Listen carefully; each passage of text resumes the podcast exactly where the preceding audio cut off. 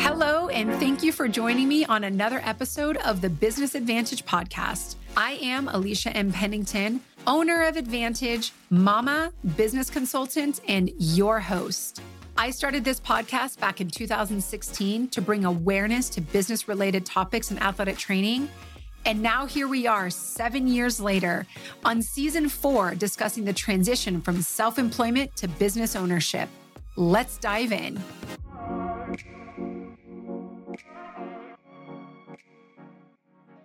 Are you a self motivated athletic trainer looking to take control of your work? Advantage is seeking relationships with athletic trainers who want autonomy, flexibility in their schedule, and who thrive in non traditional contract opportunities. If this sounds like you, get in touch. Key learning objectives defining viability and how it applies to the athletic training business recognize the relevance of a competitive analysis and market research in determining the potential success of a business. Create opportunities to collect information necessary for business viability. As we begin to transition our conversation from self employed work to business ownership, there are several factors that will need to be discussed and investigated. Business viability is one of them, which is defined as the potential that a business has to be successful. Of course, there are a ton of factors that go into what might make a business successful or not. Some that can be accounted for, and others that are just completely outside of our control. So, with that said, there are measures that we can take to set ourselves up for success from the start a reminder here that we are in this season transitioning further and further away from the self employed work that an athletic trainer does, such as the examples that have been brought up in previous episodes. And we are now going to begin diving deeper and deeper into whether you want to start a business and if that business then is something that you want to grow beyond just doing gig work or self employed stuff. So, if you're just listening for the CEUs, no worries, come along with us. It's still really great information. If this is a topic that you're actually interested in, this is going to be really pertinent information for you on how to take next steps in actually starting a business for yourself, regardless of whether it is an athletic training related field or something completely unrelated. It's human nature for all of us to want to avoid failure and you know basically to to guarantee ourselves as much prosperity as possible. And we're so much more likely to pursue something if there are higher levels of assurance associated with it right? Feels feels very obvious, feels very, very common sense. And so, just as in sports medicine, how we have special tests that we can use to determine the likelihood of a specific structure that is being compromised in an injury, we can do something very similar in business. There are aspects that we can examine prior to entering into business that help us determine the level of success that we might have. So think about when you're going through an athletic training education program and you're learning about, first of all, all of the anatomy, all of the different structures, the different types of connective tissue, all of that kind of stuff. Those are the language, the vocab, you know, some of the things that we've talked to up to this point. I'm attempting to familiarize you with what the baseline understanding is. The same way that we took anatomy and phys to begin, we didn't take exercise physiology to start. I'm introducing you to the skeleton of it, right? the 206 bones and the, you know, the different types of connective tissue and things like that. Now, what I'm going to be doing is starting to talk to you about special tests. So you're already kind of familiar with the structure of things. You're already becoming knowledgeable about different vocabulary, different terms. And so when I reference the knee, for example, in an athletic training specific situation, you know what structure I'm referring to. Okay. And now when we talk about special tests, when I say, you know, the Lachman's test to test the integrity of the ACL, and I'm going to tell you what a Lachman's does and how to perform it.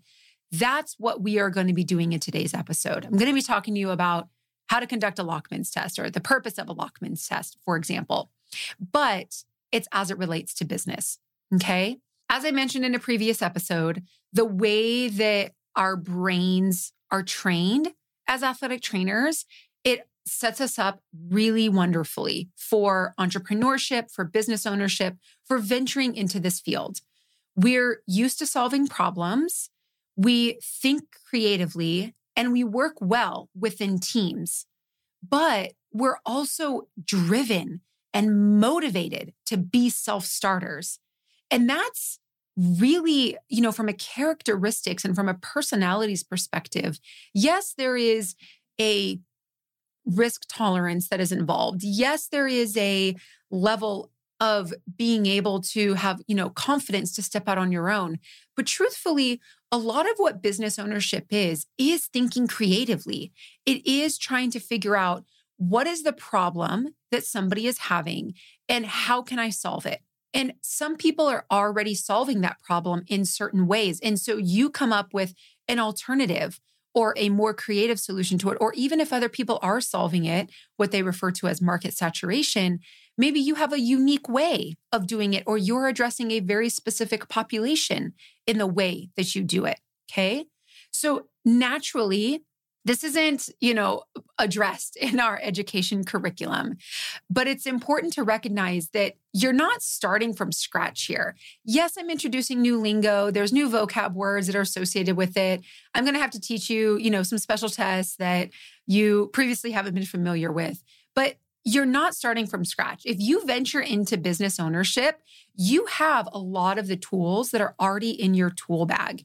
You're not doing nothing here. And the other thing I, want to remind you of that I brought up in the previous episode is so many business owners and people who enter entrepreneurship majority of them don't even have a bachelor's. A slim minority have that four year degree and even a smaller amount have the advanced degrees the masters or beyond. So you are already setting yourself apart in the market simply because of your background simply because of your education. So remember that.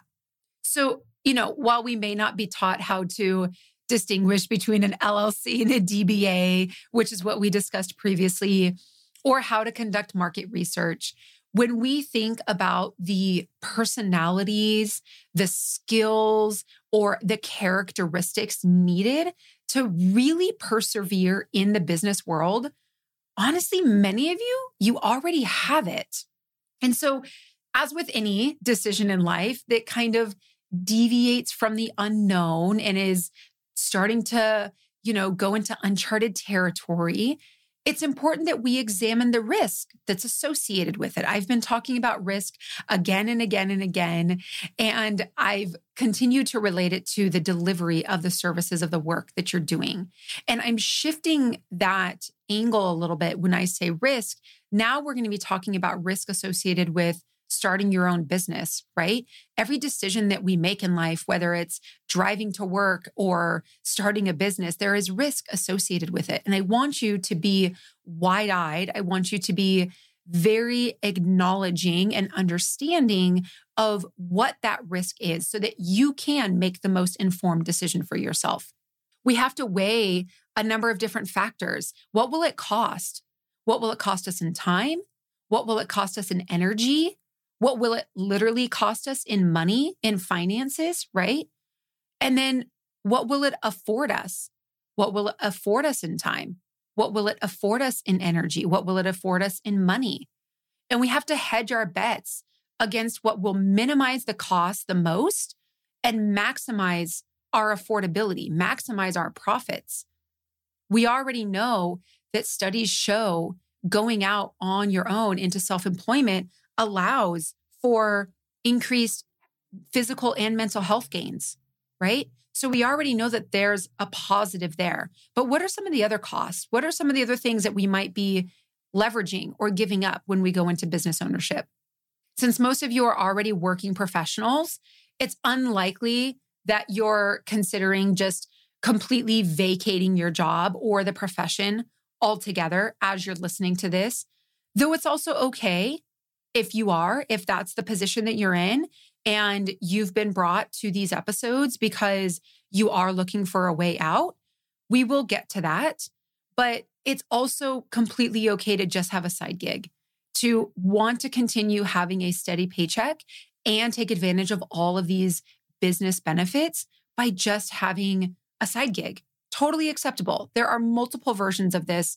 There is no right or wrong for anybody. But regardless of your personal feelings about the status of work, my recommendation is always to stay at your job while starting a business on the side. This was something that I did. In my experience, it takes at least a full year for a new business or a new idea to kind of catch on, if you will. And it takes a full two years to really have enough momentum to justify leaving that steady paycheck. So, this is exactly what I did. I started doing basically full time freelancing in 2012, 2011, really. And I had started connecting people to job opportunities while I was doing the full time freelancing because I was gaining networks, I was meeting more people, I had a greater Rolodex of clientele who were seeking athletic training services, but I was only one person. And so I started connecting other people.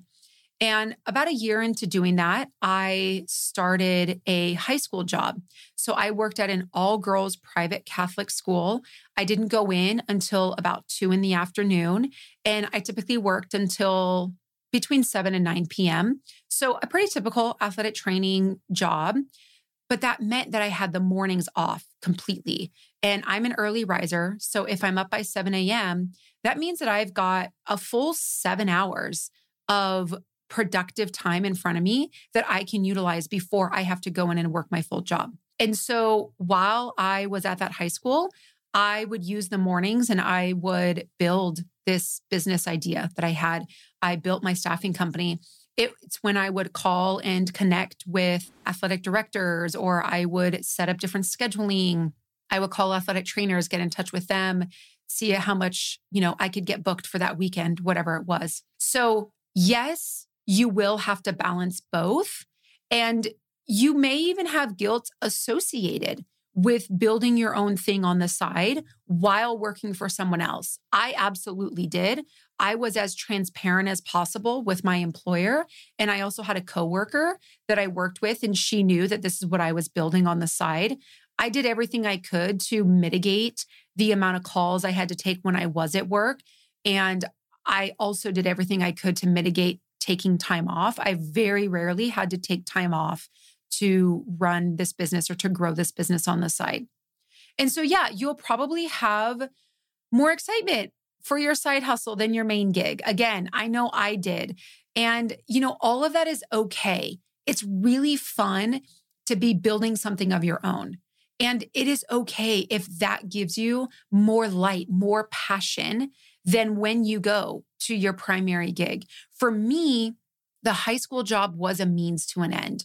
I needed a steady paycheck.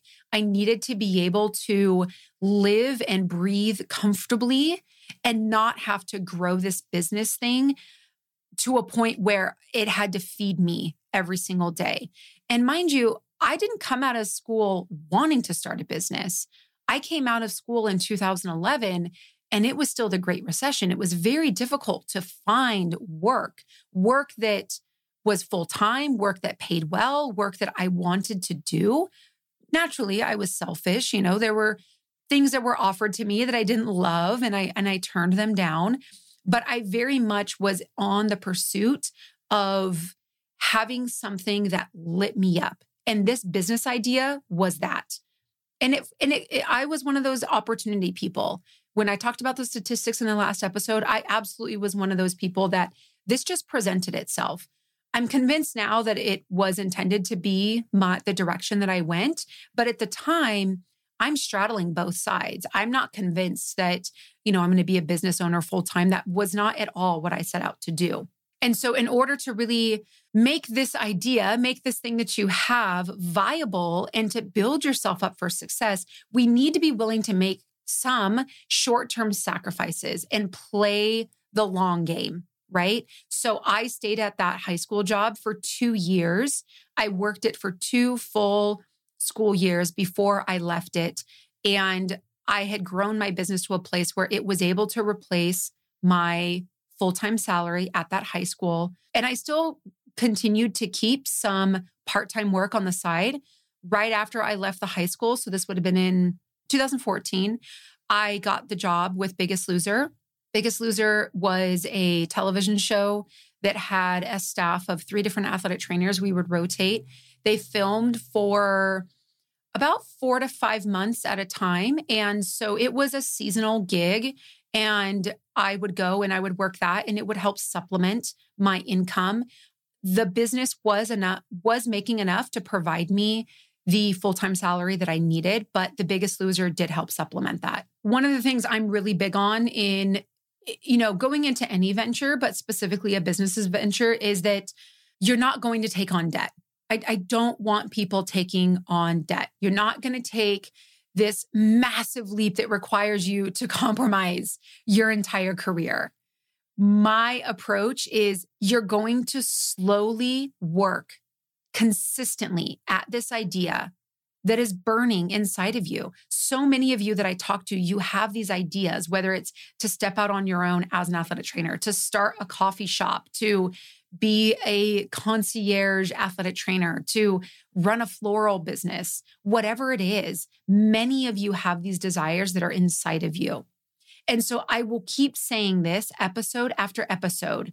If we truly want to increase the possibility of maintaining athletic trainers in our profession, and this can be at just the per diem level.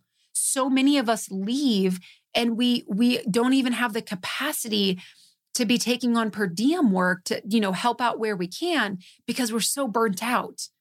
But if we want to be able to keep people in this profession, we need to find ways to stay passionate about our work. And if that means that you have a floral business on the side and that is now producing your primary income, and you just pick up gigs when you want, you work that annual tennis tournament every year, that is totally acceptable. Absolutely okay because we're maintaining your status in this profession. Otherwise, we would completely lose you. And this doesn't mean that your business or that your side hustle, like I've been saying, it, that it has to be AT related. You can sell stickers. You could do wedding photography in the summer if you want. Whatever it is that lights you up, having this other aspect of your life that feeds a need within you increases the likelihood that you will also stay in athletic training. I am a perfect example of this. I have owned my staffing company, mostly working administratively since 2012. As of recording of this, I have not worked clinically since 2019. That was the last season of Biggest Loser. So basically, when I finished the high school job in 2000, I think it was 2014 that we finished the high school job. It would have been May. Yeah. May 2014, I finished up the high school job. I started working Biggest Loser that August, maybe September. And we filmed seasonally, like I mentioned. So 2014, we filmed, 2015, we filmed. And then it went on hiatus for, I think, two or three years. And it came back in 2019. I worked it in 2019. In those few years that it was on hiatus, I also was doing very, very part time work with USA Beach Volleyball, USA Water Polo. I would travel with them to tournaments for one to two weeks at a time, maybe one to two times per year. Other than that, I have been working administratively, not clinically. And honestly, I probably would have left the profession if not for being able to stay involved from an administrative perspective. So, owning this business, having a staffing company has urged me to maintain my credential and to keep up with the trends and the advances in our profession that I probably would have otherwise vacated or lost interest in if I didn't have this business, this passion that was keeping me here.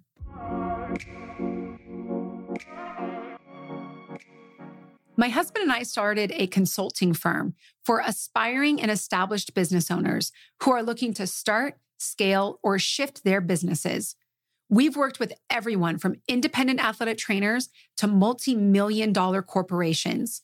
We've translated our foundational principles across 35 plus industries and would love to support you as well. Head to penningtonperspective.com for more info or feel free to just DM me directly on IG at it's Alisha MP. That's I T S A L I S H A M P. See you there.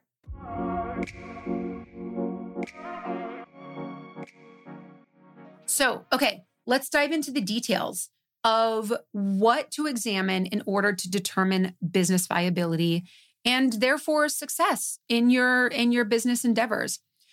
The two things that we're going to talk about and that we're going to conduct are market research and a competitive analysis.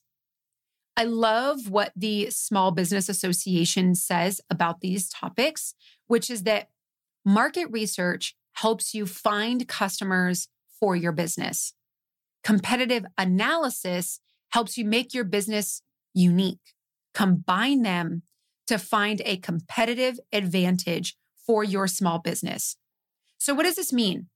Again, as we've been talking about the transition from self employment to business ownership, if you're wanting to actually dive in more to owning your own business, bringing in additional customers, potentially being able to leave your primary gig within a few years in order to run this on your own, determining business viability is going to be crucial. And so the market research that we're going to discuss here in a moment is what helps you find customers for this business. So again, it doesn't matter what type of business it is wedding photography, selling stickers, flowers, AT concierge, it doesn't matter. This is universal, foundational messages and information for you.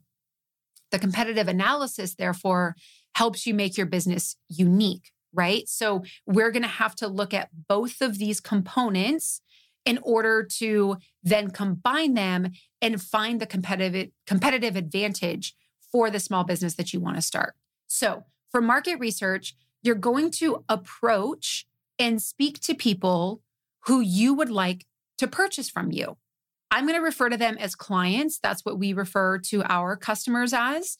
But, you know, this is just a, a catch all phrase that I'm going to use for referring to whoever is going to pay you. So if you're a wedding photographer, you may call them a client, you may call them a customer. If you're selling stickers, you may call them a customer instead of a client. Whatever it is, I just want to make sure that we're on the same page with the with the references that I'm making.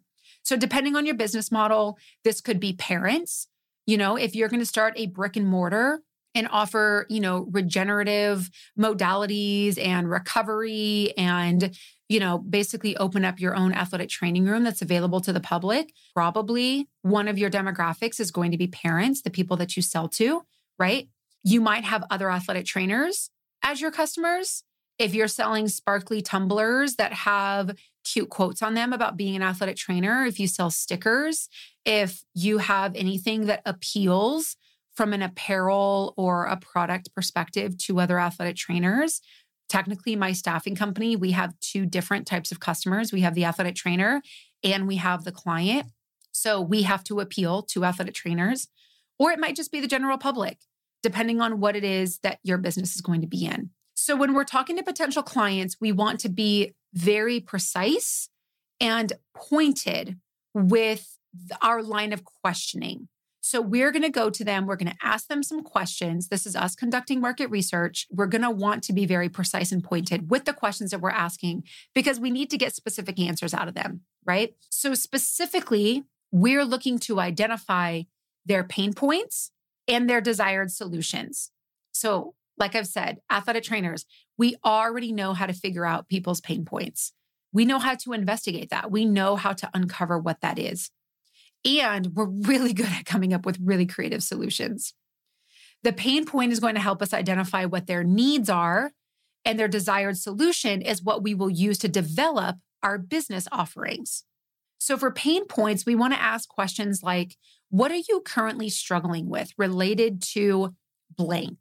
Okay, blank is going to be your industry, your offering, whatever type of service that you want to bring to market. And I'll give you some examples here in a minute. What do you need support with related to blank? What bothers you the most about blank? Or what is not working for you related to blank? So I'm going to offer you both an athletic training and a non athletic training example here of how to ask these questions so that we can make it a little bit more tangible. So let's say that you're offering concierge athletic training services. Here's what these questions would sound like. So again, we're conducting market research. We're going to put together a survey, a poll. We're trying to determine if our business idea is viable. And the way that we're doing that with market research is we're trying to figure out those people who would who we would want to buy from us, we need to ask them some questions. These are the questions that we are going to ask them. What are you currently struggling with related to recovering from injury on your own? Or what are you currently struggling with related to what, what the current options available to you are? So maybe they have a high school athletic trainer, but they're too inundated to really do a rehab. Or maybe they have zero access to an athletic trainer right? What are you currently struggling with related to recovering from injury on your own? I don't have the tools and resources to do this on my own. Boom, we already have one of their needs. We already have one of their problems. What do you need support with related to getting back to sport after injury, right? I think a lot of these questions are going to be super obvious for the athletic training model because we are so ingrained in in what we know the problems are we already know what is not available to the general public, but it's still important that we ask these questions because it's going to help us get a little bit more specific information from potential customers. What bothers you the most about the options currently available to you? So that could be physical therapy, that could be your current athletic trainer, that could be what your insurance pays for, whatever it is. What bothers you the most about it? Maybe they say, the availability, right? Physical therapists are only available 8 a.m. to 5 p.m. Monday through Friday. Well, I'm an athlete. I need to be able to come at 6:30 when practice ends. I need to be able to get in on Saturday mornings after I've had a game. And physical therapists don't have a schedule that allow for that. Well, boom. You've just identified a need that you can then use as a solution in your business offerings that you offer after hours and weekend appointments. And you've already differentiated yourself in the market. See how we're doing that? What is not working for you related to the system that you're already navigating? Right? So, what is not working for you related to what it is that's being provided? Maybe it's that insurance ran up every provider out there will only accept insurance and we're not in a position to extend our insurance in any way. Well, you decide to offer cash services. Again, I know that that feels like a really obvious example, but when people are building business models, these types of things aren't so obvious for them. And it may be coming naturally for you because, like I said, we already know the problems in healthcare. We already know the position that an athletic trainer can hold in the overall healthcare system. And so a lot of these are going to feel very obvious. Okay, so then let's move on to a non athletic training example. Let's say that you want to have a creative outlet. Like you're going to you're going to start a floral business or you're creating cake pops and cupcakes on the weekends. Okay. That's your creative outlet. So the question is, what are you currently struggling with related to the options currently available? Maybe someone, I'll, I'll use myself as, as an example. I can't find gluten free cake pops. That's my struggle related to the current options available. I would love to have a cake pop, especially when I take my daughter out and she loves those things. She thinks that they're lollipops, is what she calls them. But I can never enjoy one with her because none of them are gluten free. That's what I struggle with. What do you need support with related to finding an option that you love? Well, I need a gluten free option available to me. Or if we think about running a floral business, right? I don't I don't see one that has the designs that I like or I just want to pick one up on my way home. I would love to support a small business and I'd love to have fresh flowers and I don't want to have to buy them from the supermarket. So what do I need support with? I would love to be able to shop small and have flowers, new flowers every single week on my dining table. What bothers you the most about what is currently available? Well, it's that I can't find affordable and gluten free options, or that there is nothing available for me to be able to shop small and have flowers on my on my dining table every week. And then what is not working for you related to the options on the market, right? So just another way to, to phrase these questions. And so asking questions like these will reveal to you what they'd like different in your offering than what is already being offered. Okay. So you don't have to be concerned about all of the options that are on the market because I don't believe in the saturation. I, I don't, I, I choose not to buy into this idea that, well, somebody else is doing it, so I can't. Uh uh-uh, uh, uh-uh. We all have a unique approach of what we have, and we can bring something to the market that is an offering that people would value. So, next, we turn to their desired solutions. These will now help inform what we should offer and how so that we can meet the exact desire of our potential customers. Okay. So, for understanding their desired questions, we're going to ask their desired solutions. We're going to ask questions like What is your ideal version of blank? What is your dream solution of blank? And what would that be? If you could have everything that you wanted related to blank, what would that look like? So, again, here in the athletic training example, here's what it would sound like. What is your ideal version of personal athletic training services? And here's the thing somebody might say, I want to I want to go to a clinic and I want to be able to play with and have access to all of the latest modalities. If I'm seeing cupping being done on NFL players, I want to be able to come down to somewhere local to me and I want to get that. I want to feel like I'm being treated like an NFL player. Or they might say, I don't have the time. You know, we as a family are very busy and we have three kids in three different sports, and we'd love to have athletic training services, but there's no way that we're going to get to a brick and mortar twice a week. If there was a way that while I was cooking dinner and the kids were getting their homework done, that somebody could be in the house rotating, working on them 20 minutes at a time, that would be ideal. Very different answers. And it and it it makes you create very different solutions in your business. Asking them again, your what would be your dream solution of a come to UAT? What would that look like? Right? If you could have everything that you wanted related to injury return to play, what would that look like for you? So again, we're trying to get even further detail from them. It's not enough to just be like, the general public needs access to an athletic trainer and orthopedic services. I don't disagree. I am absolutely right there with you. But what's the business model behind it? How are we going to ensure that people are actually paying you? You go and open up in brick and mortar only to find out you live in a really affluent area and everybody would have paid you three times the hourly rate to get you to come to them.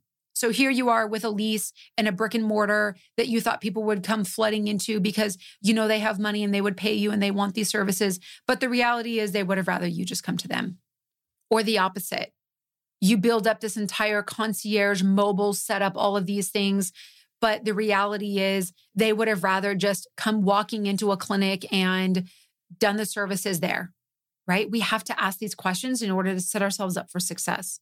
For the non AT example, what is your ideal version of cake pops? For me, gluten free. For my daughter, pink sprinkles, unicorn, you know, all of that stuff. What is your dream solution of a local bakery? What would that be? For me, someone that offers gluten free solutions, right?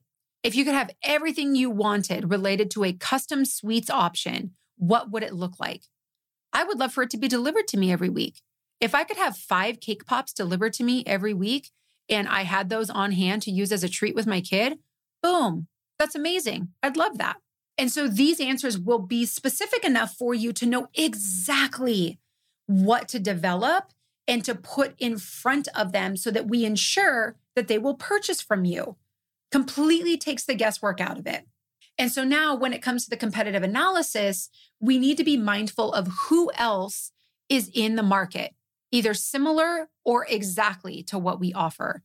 How will your client base be the same or different as the demographics of what they're serving? And we also want to look at what others are doing in order to potentially capture their customer. So, areas to consider when completing a competitive analysis include what do they, so they is going to be anybody who you know or that you can find on Google that is doing something similar to what you're doing or that you want to do. What do they primarily serve?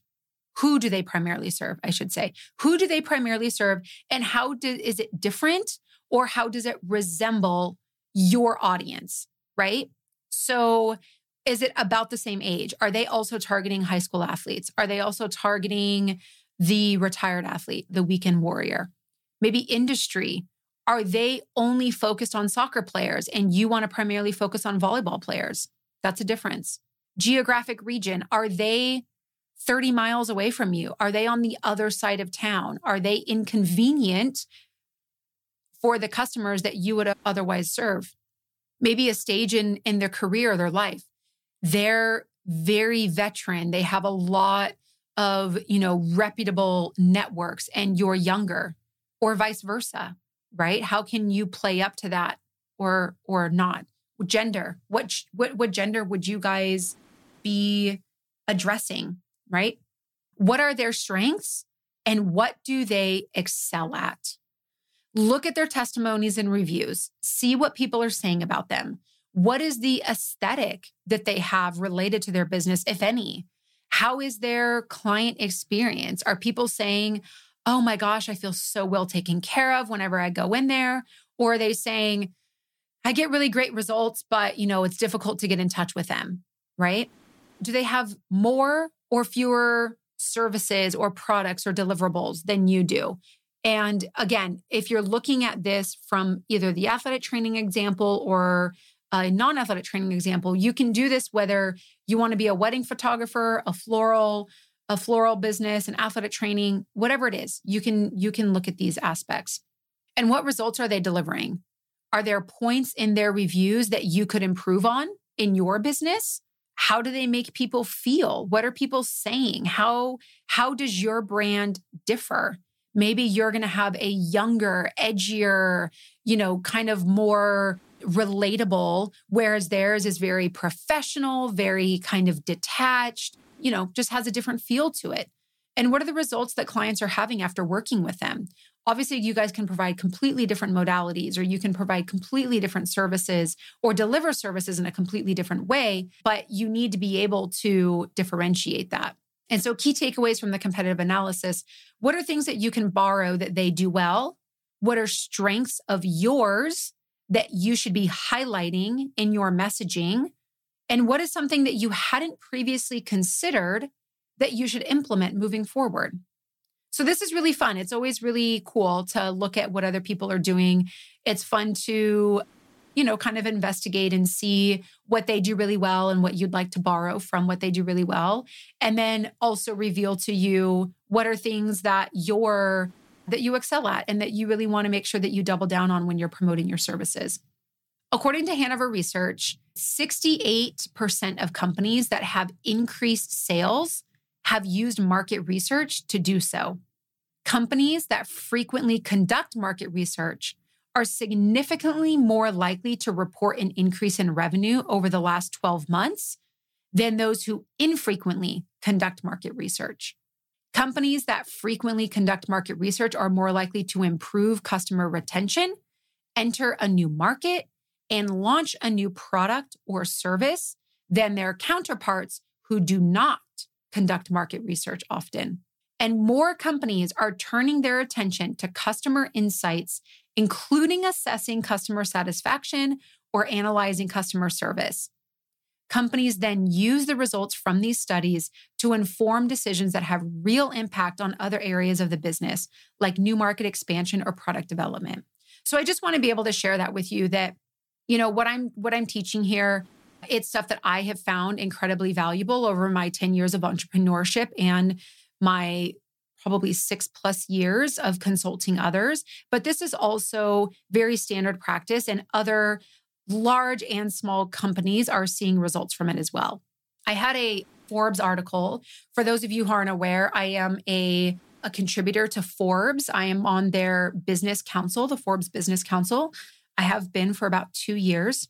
And so I had a part of my part of my contributorship is that I write articles for them. And so I had an article go live about this topic. And I also have a mini course all about how to do this work you know, where to find potential customers, how to ask these questions, where and how to collect the information, how to extract the necessary details of what you capture, and then how to use that information to inform your decisions moving forward.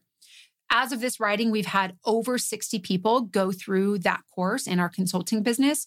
And it continues to serve as a resource to refer back to annually, not just when you're starting. So if you want a link to that, I will drop it in the show notes. No pressure there. So, if you're going to go into business, you owe it to yourself to ensure that there is success built into the plan that you're putting together. Just like we do with special tests and our evaluation procedures, there are specific aspects that can be accounted for when starting something of your own, which is known as viability. As the Small Business Association declared, market research helps you find customers for your business.